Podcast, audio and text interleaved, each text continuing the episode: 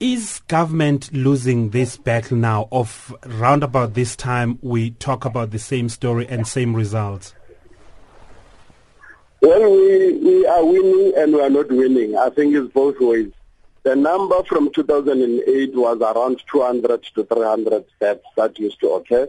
We've reduced that number last year to 46.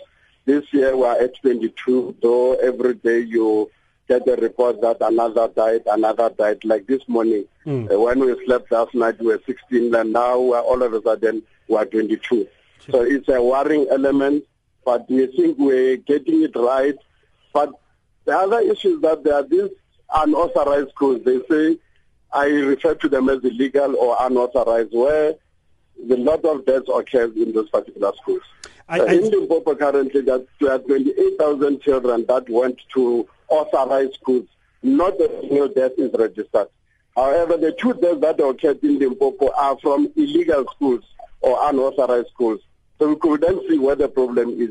Those people who run them without permission and without authority. All right, uh, uh, Deputy Minister, I, I understand that uh, you have embarked on a campaign to, to make sure that they are shut down, uh, they are bent down, some of them, those that are, are illegal. Uh, I'm just trying to look at the message that, that you're sending by, by, by burning these schools. Yes, on the other hand, perhaps it's the right thing to do, uh, but on the other hand, it's coming from government to be burning these, these schools. W- what kind of message do you think people should read out of your, your action? I think the message is that we will not tolerate people who are running unauthorized schools or illegal schools. Secondly, there's desperation on our side to get the law that can criminalize all illegal schools so that no deaths ever occurred in any of the, the initiation schools. So if we can get the law in place, I think it will cap. And I think the message is therefore to say enough is enough. And therefore those who are running them please know therefore that we are going to be tough on you, but we will also have to strengthen the law in order to then arrest and sentence them. In, in, in, in, in the traffic offences, for instance, now if, if you were to kill somebody and it was found that you are driving under uh, the influence of uh, alcohol, for instance, you charged with murder, not culpable homicide.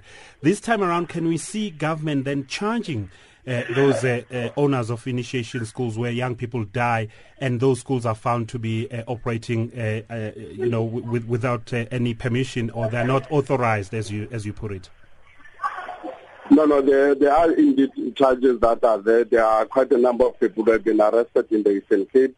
There are some are facing uh, murder charges, and others will be culpable homicide depending on the circumstances. Uh, we use the Criminal Procedure Act uh, for, for that particular issue. Others will then be arrested for assault or grievous bodily harm uh, and others for kidnapping. But kidnapping depends on the parents uh, opening charges that my child went there without my permission. Therefore, I regard that as a kidnap as the parent of the child. But those are only three areas of the law application that one. But if in any, any unauthorized school there's no nothing of those sort of happening, this person still walks free because there's no law that says then for running an illegal school, therefore, you are, you are charged. All right, uh, Deputy Minister, thank you very much uh, for your time. We've run out of time.